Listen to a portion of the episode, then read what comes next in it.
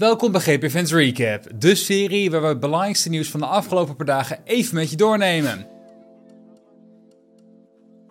Voor Helmut Marko kwam een bijzondere zegenreeks tijdens het Formule 1 raceweekend in Singapore teleurstellend ten einde. Toch was er genoeg reden om terug te blikken op het raceweekend en onderzoek te doen, zeker omdat het team wilde leren van de problemen die het had. Dit onderzoek is, als we adviseur Helmut Marko mogen geloven, geslaagd. Volgens Marco weet het team inmiddels dankzij dit onderzoek en het analyseren van data wat de problemen veroorzaakt heeft en is de kans dat de problemen in Japan weer voor gaan komen erg klein. We weten nu waarom we de problemen hadden. Ik heb vol vertrouwen dat de mysterieuze problemen niet zullen voorkomen tijdens de kwalificatie in Suzuka. Aldus Helmoet Marco tegenover beeld.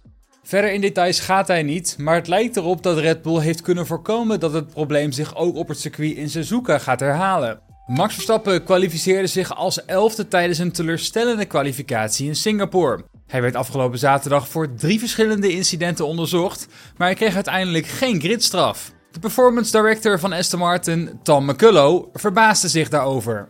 Verstappen werd na de kwalificatie op het matje geroepen door de wedstrijdleiding. Driemaal hield hij een concurrent op tijdens de kwalificatie. Het blokkeren van een andere deelnemer in de kwalificatie resulteert vaak in een gridstaf van drie plaatsen, maar Verstappen kwam er vanaf met slechts twee reprimandes en een boete van 5000 euro.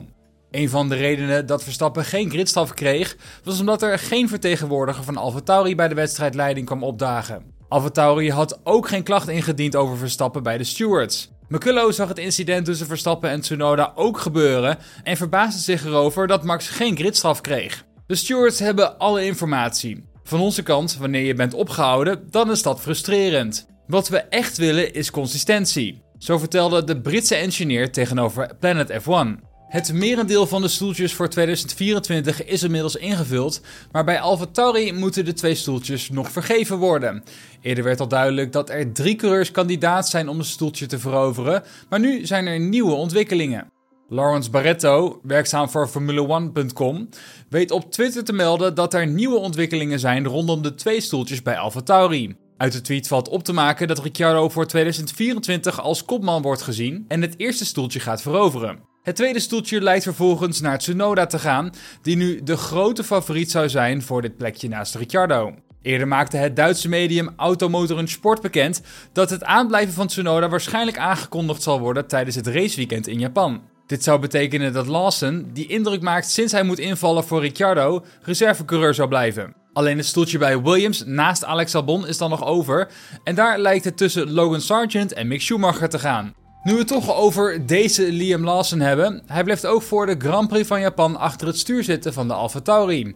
Lawson mocht Daniel Ricciardo vervangen toen hij geblesseerd raakte op het circuit in Zandvoort, maar Ricciardo is nog onvoldoende hersteld om op Suzuka weer te gaan rijden. Het team van McLaren heeft groot nieuws te melden. Het Britse team gaat langer door met Oscar Piastri. De rookie, die dit seizoen veel indruk maakte in zijn eerste jaar, heeft een contractverlenging gekregen. Hij ligt nu tot en met 2026 vast bij het team van McLaren. Lance Stroll is onderwerp van gesprek op social media, waar meerdere bronnen wisten te melden dat de Canadees ook in Japan afwezig zou zijn als resultaat van zijn crash in Singapore. Stroll heeft met een tweet nu een einde gemaakt aan alle geruchten. Stroll moest afgelopen weekend de Grand Prix van Singapore aan zich voorbij laten gaan door zijn gigantische klapper in Q1 van de kwalificatie. Hij was hard aan het trappen voor zijn snelle rondje, verkeek zich in de laatste bocht voor het opkomen van het rechte stuk en kwam hard in de muur terecht. In eerste instantie leek het goed te gaan met Stroll, maar uit voorzorg bleef hij op zondag toch aan de kant zitten. Vandaag doken er verschillende meldingen op over Stroll en volgens die berichtgeving zou de Aston Martin coureur ook in Japan weer afwezig zijn als gevolg van de crash in Singapore. Stroll heeft nu echter zelf een eind gemaakt aan alle geruchten met een heldere tweet. Bedankt allemaal voor de lieve berichten. Ik ben er klaar voor om dit weekend te racen. Zo liet hij weten via Twitter.